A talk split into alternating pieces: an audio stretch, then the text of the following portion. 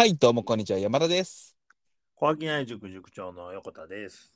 えー、小商い塾ラジオはゲストを迎えながら、ああでもない、こうでもないと話すラジオとなっております。えー番組は金曜日に配信をしておりまして、主にしんどかった時の話、ご機嫌になれるものについてお話しします。えーちなみに小商い塾とはですね、塾長の横田さんが中心となって自分の可能性を見つめ直す塾のことです。えー、横田さん、今回もゲストに来ていただいております。はい岩本さんです。よろしくお願いします。はい、岩本です。よろしくお願いします。ご無沙汰です。ご無沙汰しております。よよろしくお願いします。ろしくお願いします。えーさてですね、岩本さんは高機内塾ラジオ初登場でいらっしゃいます。えーはいプロフィプロフィールですね、あの紹介させていただきます。えー前職は、前職をですね、手の不調で退職をされてから、えー今は自動車運転免許2種を、えー取得に向けて教習所に通われているそうです。えー趣味はお絵描き、アニメ、漫画、旅、過去車中泊と、まあ、スイーツというふうに教えていただいております。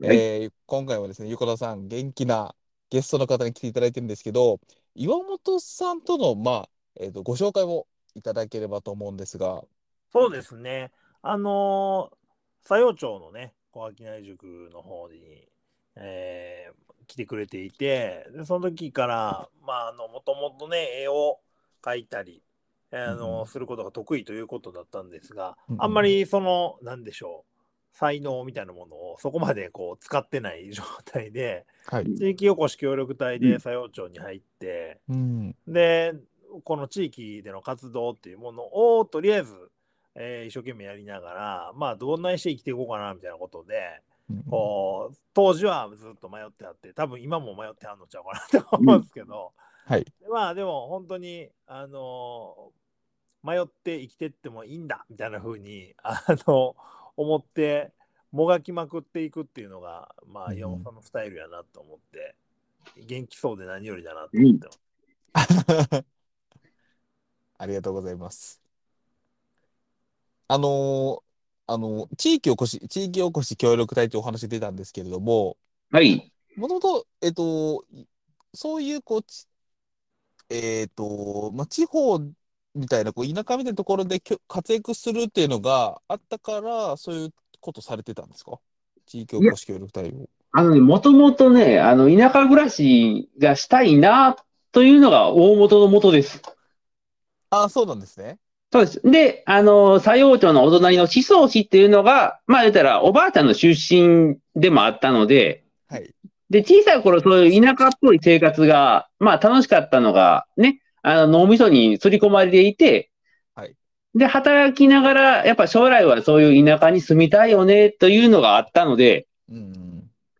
で、いろいろ調べていったら、そういう地域おこし協力隊というのが思想市にあるよというのを調べたので、はい。ちょっと一丁、いや、行ってみようか、というので、まあ、えーその当時は、あの、並行になった小学校の後地活用で、収穫施設の職員として、まあ、あれこれさせてもらってた流れで、へー佐用町の方から、小商い塾っていうのがあるけど、どう？ちょっと来てみいへん？みたいなことを言われて、はい。あの、小商い塾のそのフレーズにあった、その、好きを商いにするっていうのが僕の中でどうも納得がいってなかったんで、本当に興味だけで一番初めに行かせてもらったんです。はい。言うたら、好きはもう、こそこそするもんだというのは僕の性格上思ってたので、はい。だから好きを前面に押し出して、なおかつ飽きないにする、どう、ん？と思って、もうその興味です。興味で、その佐用町の方に行かせてもらって、結構なカルチャーショックを受けたのを覚えてます。そうなんですね。えーその実際その地域おこし協力隊に、えっとはい入られて、そのはいまあ、田舎暮らしというふうに始まったかと思うんですけど、はいそのあたりのそのギャップ感みたいな理想とのかこうイメージとの違いとかあったんですか？もう全くイメージ通りの感じで進んでったんですか？まず。あたりから聞ければと。そうですね。一番印象が強かったのは、時間の流れが、ちょっと、あの、僕ももともとの出身地は神戸市ですけど、そんなに都会じゃないんですけども、はい時間の流れのの濃度というか濃さというかが、全然違ってたのがちょっと驚きましたね。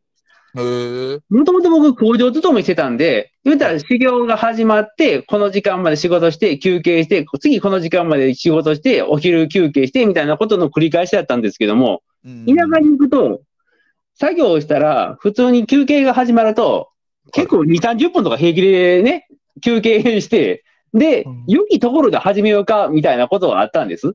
ああ、なるほど。そう、あの、きちっきちっとしてたところが、いきなりそういう結構な、あの、ゆ、ゆるいという言い方おかしいですけど、でも皆さんちゃんとしっかり、あの、仕事とか作業をこなしてる方々なので、あ、はいちゃんと仕上げてるのが、あとはもう時間の使い方の力の入れ具合が全然違ってたんで、はいあ、こういうのもありやねんな、というのがちょっと、これまでの生活してたスタイルとは全然違ってたんで。あれが一番びっくりしましたね。へえ。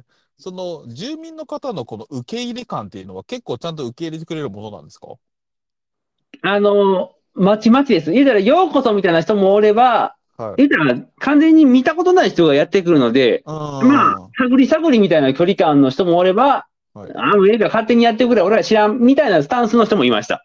あ、それは結構バラバラなんですね。バラバラです。でも基本的に皆さん、清しの人が多いので、まあ言ったらね、取れた野菜をもらったりとかも結構ありましたんで、それは、あの、人としての性格の良さとかはもちろんあるんで、それはそれで僕としてはありがたかったなっていうのがありましたね。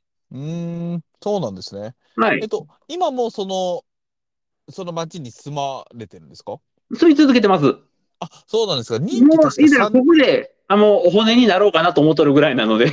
あ、そうなんですか。はい。あ、でもかなりこう、性に合ったというか、マッチしたんですね。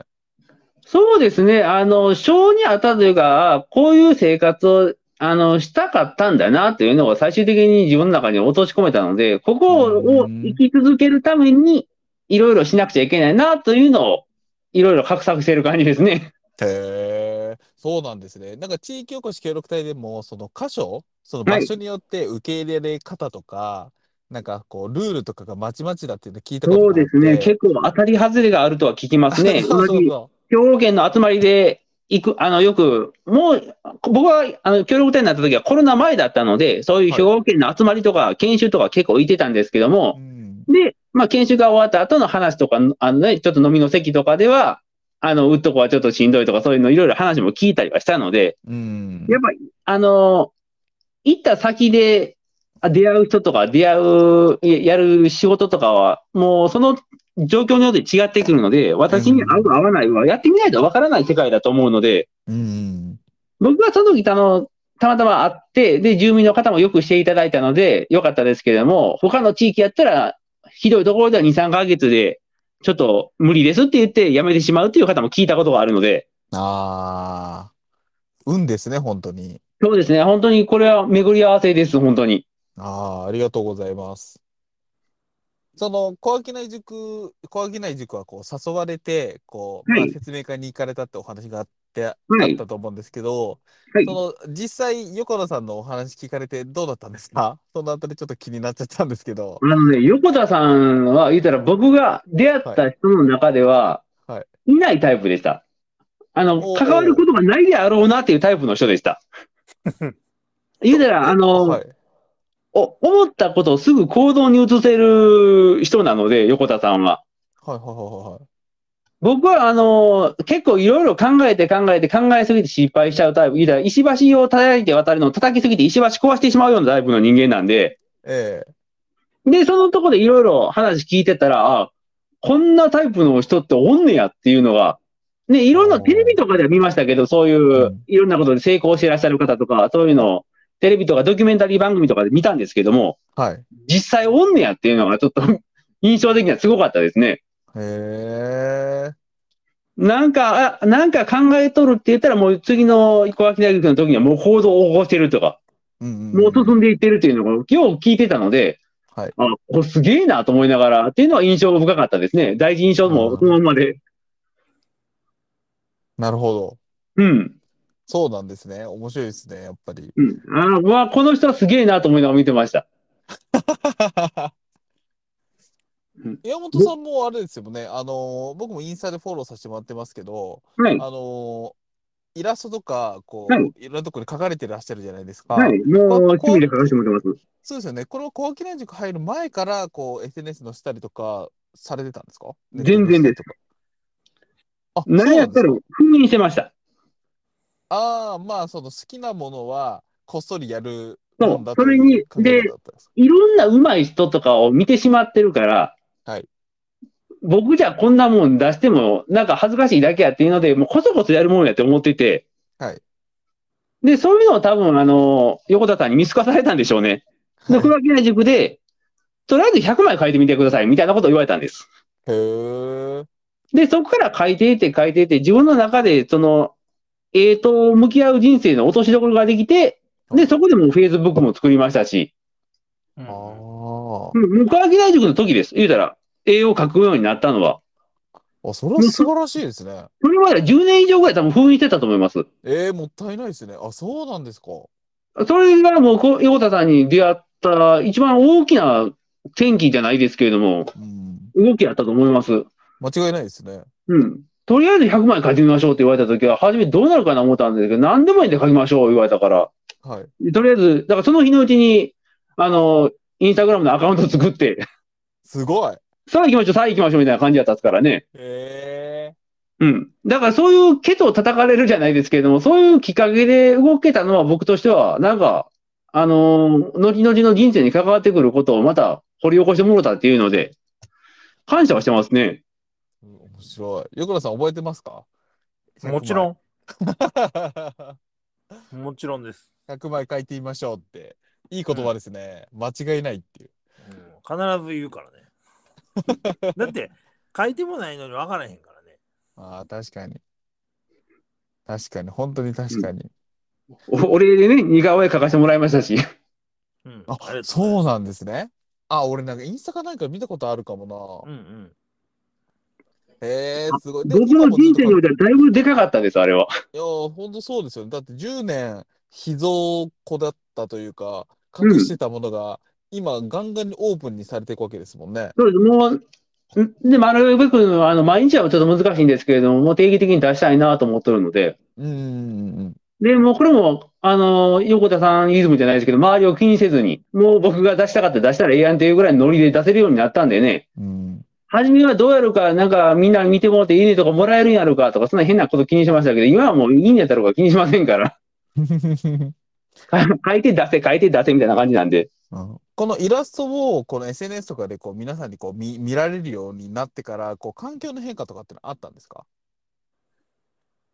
環境の変化、まあ、あのね、あの変な言い方じゃない、あの、結構、なんか書いてくれて言われるようになりましたね。ああ、いいですね。へ似え。顔絵とかもそうですし、うんあの、えっ、と、とあるご夫婦の、あの、似顔絵を描いてくれみたいなことを言われて、描いたら俺にお酒もろたりとか。へえ。うん、だから、そういうのもなんか自分の中ではちょっと新鮮な感じというか、書いて感謝されるっていうのは人生になかったんでね。おお。絵を描いて感謝されることは多分なかったと思います。すごいですね。そ、その可能性をお持ちで、ようやくこう掘り出された感じだったんですね。そうです。もう、ものすごい遅めの青春です、言うたら。コメントでも言われてましたけどね。うん遅めの青春だったってうん。いうふうに。だから、これまで言ったら、これまでそんなことをせんと生きることが普通やと思ってた人間なんで、その35後半か35ぐらいまでは。うん。だからもう、あれですね、こう、公開、初めその公開をしていくってことに、こう、抵抗感とかは全くなかったんですか？もう、もうやっちゃえって感じだったんですか？僕個人でしたら多分抵抗感を持てたと思うんですけれども、はい。横田さんがまずやれって言ってケツ叩いてくれたのと、そのインスタグラムをまあ投稿を始めたら必ず前半のうちから必ず家を入れてくれてたんで、うん。言うたら変な言い方で見てくれてるっていうのが多分、あの、気持ち的には心強かったですね。うんうんうん。確かに確かに。うん。あのーね、インスタグラムき基本的にはその、どこから知らない人が見ていいねとかくれてるっていうのは、まあそれはそれで納得はしてたんですけども、はい。一応知ってくれてる人が見てくれてるっていうのも、じ気持ち的にはでかかったですからね。確かに。だって僕もやっぱそう、山本さんの、その、雰囲気というよりやっぱり絵から僕も入ってますもんね。あ、こういう絵描かれてる方だなとか、絵のタッチとか、やっぱそういうのずっと見見させてもらってたんで、うんあーだから今日こうやってお話をさせていただくっていう、この、今のこの時間もずっとそのイラストが頭にちょっとありますもんね。まあそうですね。でも、あのー名刺代わりじゃないですけども、そうやって覚えてもらえるのはありがたいかもしれないですうね。ん、本当ですよね。こう、特に印象に残りやすいというか、やっぱはい絵って頭に残りやすいと思うんで、うん。山本さんのその紹介というか、そうです。あの、わかりやすい言い方をしてもらえるのはね、僕といえばええみたいなことになってくれたら、それはそれでありがたいですね、と思いますから、将来的には。ですよね。今は何で書かれてるんですか？えーっとね、あの、時間が少ない時はアナログで書いてて、今は基本的にデジタルをあの学んでいて、自分の手足のように使っていきたいなと思ってますね。あ、そうなんですね。はい。なるほど。あの、手の不調をされてらっしゃってからっていう話がちょっとあって、はい。で、えっと、今は、ではなかなか活動ができてなくなっちゃったっていう感じなんですか？あのね、工場勤めの工場の重機的なもの、そういうあの道具、工具とかを使い続けると、その手の病気が悪化し続けるので、難しいねっていうのをお医者先生に言われたんです。ああ、はいはいはいあはい。の、えっと、病名で言ったらバネ指という病気になってしまいまして、え言うたら、物を握り続ける仕事を一日、日がない一日工場とかそういう製造業だったら、その繰り返してしまうので、えはい。それをし続けると、最悪その開いたまんまが閉じたまんまがで手が動かなくなってしまうよっていうのを言われたんです。うーん。で、あの、まあ、普通の生活もそうですし、ええとかになってったら悩んでしまって、で、まあ、今の、その時の職場を離職したんですけども、はい。言うたら、普通に絵描く分には、あの、このバネは別に影響を及ぼさないので、そういうあ思い的なことを継続的な、もう負担をかけ続けるとやばいだけなので、あ、そうなんですか。よかった。絵に関してはあんまし影響はないです。あ、そうなんですね。はい。よかった。あの、いそういうこ工具を持ち続続けるっていう、握り続けるっていうようなパワーを込め続けるとダメなだけで、へえっていうふ。うに打つことに関しては全然問題なしです。そんな不調が出ちゃうんですね。僕も初めてなってびっくりしました。うわー、恐ろしいですね。一生懸命仕事をやってるだけなのに、うん。手が言うこと聞かなくなっちゃうんですね。はい。で、これまでその体力ありきで持ってた資格が全部通用しなくなっちゃったんですね、言うたら。うーん。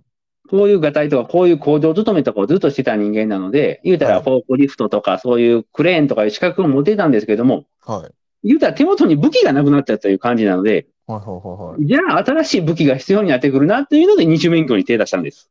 これ、えっと、二種免許ってトトラックってことですか？タクシーの運転手みたいな感じですね。簡単に言ったら。はいはいはいはい。人を輸送してお金をもらえるというのに必要な資格です。なるほど。これもともとご興味があったってことですか？あの、興味というか、まあ、あのこれまで工場勤めしてて、協力隊員になった時がちょっときっかけではあるんですけども、はい人にいたら、まあ、接客業なので、まあ、あれこれ頑張って、その人が喜ぶために頑張って、礼を言われた時に、ちょっと、いつもとは違う感覚を味わえたというか、工場勤めとか倉庫勤めでは味わえない感覚が味わえたんで、はあ。まあ、人に感謝されることって、なんか、ええのかなと思って、ええ。で、まあ、自分の資格がなくなって、安全所の人と相談して、はい。で、長く使えそうな資格っていうので、まあ、二種免許。なんやったら、あの、普通のタクシーもそうですし、介護タクシーとかも、まあ、利活用できるかもしれないなと思って、はいそれで利用言われる仕事でおお金がもらえるんやったら、なんか面白そうだなというので、今ちょっとそこに手を出してる感じですね。確かにそうですね。その、今いらっしゃってる場所もね、その、まあ、地方っていうことであるなら、介護タクシーとか、ある程度の需要が。が見込めるみたいですね、安定所の方が言うには。やっぱそうですよね。そんなはいイメージがあります。バスとかとかじゃなくて、うん。で、そういうの車社会なので。ああ、やっぱそうなんですね。車あと、がないと。地方地には、あの、電車の駅がないので、あ、そうなんですか。はい。お隣の西洋町とかはあるんですけども、思想市に関しては電車の駅はないです。あ、そうなんですね。はい。なおのこと車社会です。あ、それは高齢の方になればなるほど危ないし。はいうんああ、そうですか。それが何かしらで活かせればなというので、で、ね、この資格を戻ったら多分おじいちゃんになるまで使えるかなと思って、うん確かにそうですね。タクシーの運転手結構お年寄り多いし、これからもあれなんですか、その、その仕事をされながらも、まあ、イラスイラストの時間をより取れるようになってくるんですか？どうなんですかね？まあ、あの、勤務形態にもよるかもしれませんけど、なるべくイラストに、あの、とにかくデジタルなので、あの、つけたい時につけて、切りたい時に消せるっていうのはデデジタルのええところではあるので、iPad で書いてるってことですか？えっ、とね、iPad と普通のパソコン両方です。ああ、そうなんですか。へえ。はい。だから、あの、アナログで使ってたあの水バケツみたいなのが必要なくなるので、あの、手間としては多分、ある程度稼げるかなと。ああ、いいですね。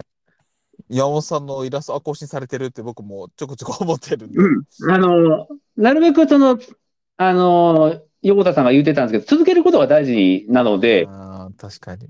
うん。あの、なるべく間を空けずに続けていこうかなと思ってます。素晴らしいですね。ありがとうございます。今回、岩本さんと打ち合わせさせていただいたときに、あの、はい好きなものとか嫌いなものを語り合いたいっていうお話がちょっとしていただいてて、はい。こう岩本さんでそこに岩本さんのその好きなものって何ですかって話になった時もアニメや漫画ゲームって話があったんですけど、やっぱこれは今のこうイラストを描くことにこうつながっているみたいな感覚はあるんですか？もう多分僕の土台だと思います。えアニメとか漫画に関しては。アニメから漫画からいろいろ学んだと思いますから、その、言うたらまあ、あ悪いよってやっつけるみたいなヒーローもそうですし、はい。そういう憧れとかが持ってたから、その憧れの世界のアニメの人らに近づきたいから多分絵を描いてたんだと思います。絵を描くことによって、その世界観に自分がちょっとでも近づけるんじゃないかと多分思ってたんやと思います。はあ、なるほど。言うたら、あの、ヒーローごっこの家版みたいな。わかりやすい。うん。あの、だからそういう形で、その絵を描くことで、まあ、あのね、親とかが褒めてくれたおかげで、つくづくと絵を描くことに抵抗もなく、楽しく描けたんだと思うんですけども、基本的にアニメのテレビ画面を見て、で、僕が小さい頃やったら、あの、新聞広告の裏側が白かったので、はい。あとカレンダーの裏とかが白かったので、そこに鉛筆でテレビ画面を見ながら一生懸命描いてたっていうのが多分ちっちゃい頃なんで。だからアニメとか漫画とかの、はまあ最初はヒーローでしたね。ヒーローみたいになりたい。で、あの世界のかっこいい奴らに近づきたいと思って多分絵を描いてたんだと思うから。なるほど。宮本さんの絵って主人公というか、ヒはいーヒーローみたいな、ちょっとかっこいいテイストのもの多いイメージがちょっと確かにあるなと思うんですけど、どうどうですか？そうですね。あの、やっぱ、男の子やからやっぱり強さとか、はい。あの、まあ、かっこよさもそうですし、やっぱりバンと分かるような力強さが、もう、まあ、言ったら格闘技漫画もそうですし、言ったら強さに憧れるとか、うん。もう、爽快に悪いやつをやっつけるとか、そういうのに憧れてましたね。確かに、わかります。僕もうん格闘系漫画見て、あのトレーニングを小さい頃に始めた覚えがあるんで、そうです。あの、だから、言うたら、格闘技漫画が好きやから僕、まあ、柔道やったりとかもいろいろしましたからね。だからもう影響受けますもんね。わかりやすく子供の頃は影響を受けるので。で、あ、あのまあ、横田さんもわかると思うんですけど、アニメソングとかも結構元気になったり、気合が入る曲とかが多いので、アニメの特にヒーローものは。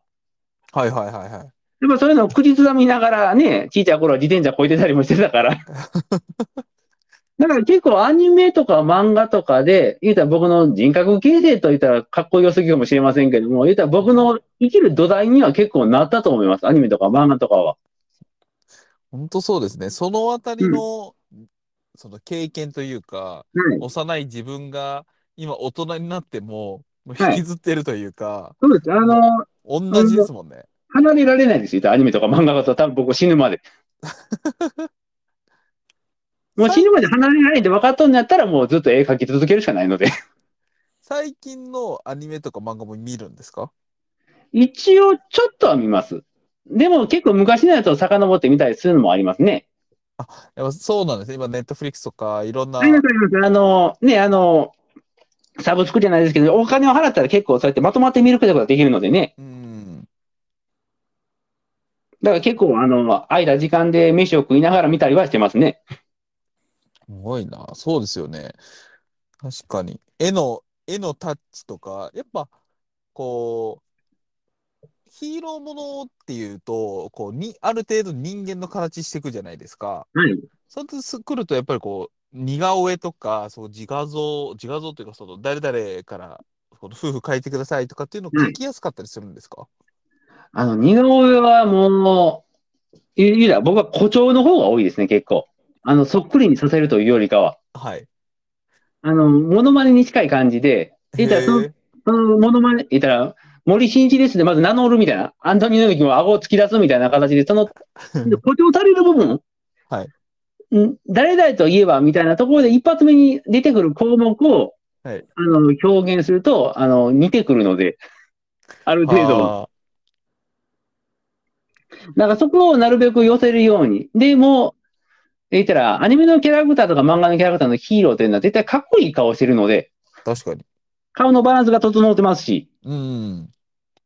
なんかそれを、あのー、二号に寄せると、あの、言ったら変な言い方だけど、みんな同じ顔になっちゃうんですね。確かに。言ったら、目がキリリとし、ヒーローとか目がキリリとしてて、鼻筋が通ってて、みたいな顔を描いてしまうと、みんな同じ顔になっちゃうので、なるべく崩すようにはしてますね。でも、崩しすぎると怒られちゃうので。誇張しすぎというか。そうそう、え。あの、時々あのね、フランスの路上画家とかが本当に鼻がボーンって出てるようで、顎がドーンと出てるような似顔絵を描いてる人もいますけどーも、はい。それにしすぎるとしんどいので、なるべく、あの、んリアルと誇張の真ん中あたりを攻めれたらなと思ってますけどね。やっぱ女性の方が書きづらいとかあるんですか？あのね、描きやすいのは、あの、顔に特徴のある人。あの、言ったい垂れ目とかがそういうの分かりやすい顔になっている人が描きやすいですねはいはいはいはい、はい。言ったら、純粋美人とかは逆に描きにくいかもしれない。ああ、確かに。バランスが整えてくれて。ああ。で、今のメイクが、あの、し言ったら流行りを追うメイクを皆さんしてちゃうので、うん、まあ、似ちゃうわけですね。あの、言うたら、もう僕も43のおっさんなんで、あの、言いたくないですけど、あの、AKB の顔がみんな同じに見えると一緒です。でも、そう、特にね、目で見て、あ、この子たち同じような顔してんなっていうのを、また絵で描くわけですもんね。だから、なるべくその変化を見るようによく見ようとします。はあ、そその人の特徴を無理やりでも、あ、言うたら、わずかな垂れ目でもちょっと強めの垂れ目にするとか、そういう、なるべくそれを引き出して広げて、で、似てるように寄せていきます。今こういろいろイラスト描かれていらっしゃるじゃないですか。はいそれ。はこう模写みたいな形で描くことが多いんですか？もうイメージのもう何もない01から描くんですか？あのね、もう、01言ってくれたのか言いますけども、01はやっぱり難しいです。あー1を10にするのは簡単なんです。はい。言うたら、この、アニメのキャラクターとかを、例えば投稿したくて書くとすると、はい。言うたら、あのネット調べたら画像はたくさん出てくるんで、うんうんで、元のキャラクターの顔とかがあったら、はいこいつを横に向かせて、こいつを変な顔にして、泣いた顔にさせるぐらいは簡単にできるんです。ある程度。はいはいはいはい。でも、言うたら完全なオリジナルキャラクターを作ろうっていうのは、かなり、な、あの、考える時間の方が多いです。ああ、そうなんですね。言うたら変な言い方ですけども、多分、例えばドラゴンボールの孫悟空がおったとして、の孫悟空の画像なんかたくさんありますけども、ありますね。その孫悟空がしない格好、例えば、あの、お姉さん座りをするみたいな、おかまのようなポーズをさせるというのも、言ったら人体の行動さえ分かっとったら、はい動かすことができるので、あの、脳みその中で。はいはいはいはい。だから、1あるキャラクターを10にしたり、20にしたり、30にしたりはできるんですけども、はい例えばなんですけども、例えばドラゴンボールの孫悟空の、あの、おばあさんを描いてって言ったら多分しんどいかもしれないです。言ったら。ああ、難しそ鉄演者のおばあさんを、孫悟空のおばあさん、いあの、あの原画とかキャラクターでもね、作ってませんから、う。はいドラゴンボールの孫悟空のおばあさんを描いてってなったら多分しんどいかもしれないです。おわかりやすいですね。確かに。大喜利みたいですしね。そうです。あの、0から1を作り出すのは多分だいぶしんどいです。ああ、そういうもんなんですね。でいらっしゃいますよね。こう絵が好きとかイラスト描かれてる方の中でも、なんか、は自分のなんかイメージのキャラクター描く方と模写というか、はい。なんかこうインスピレーションを受けて描く方がいらっしゃるわけじゃないですか。はい。模写はとてもあの綺麗な方ね、いますし、で、もともとおるキャラクターを描いてらっしゃる人もいてはるので、あの、今の時代だったら多分鬼滅の刃を描いてらっしゃる人がようけいますから、たくさんいます。確かに。うん。だから、あの、それぞれええとこと悪いところがあるんですけども、僕的にはやっぱりその0から1は、言ったら、調子がいいときは、言ったら、脳みそにイメージが整ったらポンと出てくるんですけども、考えるだけで1日経って今とかもあったりするので、はい。そのその時はあのパソコンとかで、あの情報とか集めて、うん。いろんなものをパーツを引っ張っていって、引っ張っていって、引っ張っていって、一個の作品に仕上げるっていうのもやったりしますから、ゼロ一が結構難しいです。岩本さん、どこ、独学でここまでされてらっしゃるんですか？えっとね、ちょこちょこ独学、ちょこちょこ学ぶっていう感じですね。学ぶっていうのはどういうふうに学ぶんですか？えーっと、書物もありますし、小さい頃はは。絵画教室みたいな、なんか昔、小学校低学年ぐらいから行ったことある気がしますし、はい。で、ネットとかでも、あの、公文式みたいな形で、あの、学校を勉強するというシステムもあったので、はいあとは基本的に独学と、今だとネットの情報で、あの、書き方のコツみたいなのもあったりするので、ああ。そういうのを合わせながら、で、その中から自分のスタイルをちょっと探しつつっていう感じですね。じゃあ、例えば、全く僕イラスト描いてないんですけど、じゃあ、イラストを描くの頑張ろうと思ったら、ネットとかでコツを見ながら、とりあえず描いてみていくっていうのが、一番こう、上手くなる近道なんですかね。多分書き続けるっていう前提で動いていって、その後コツの方がいいと思います。ああ、とりあえず一旦自分でなんかいろいろ描いてみて、はい。あのー子供とかに時々教えてた時もあるんですけども、やっぱりあの、絵が描けない理由の大部分が、はい。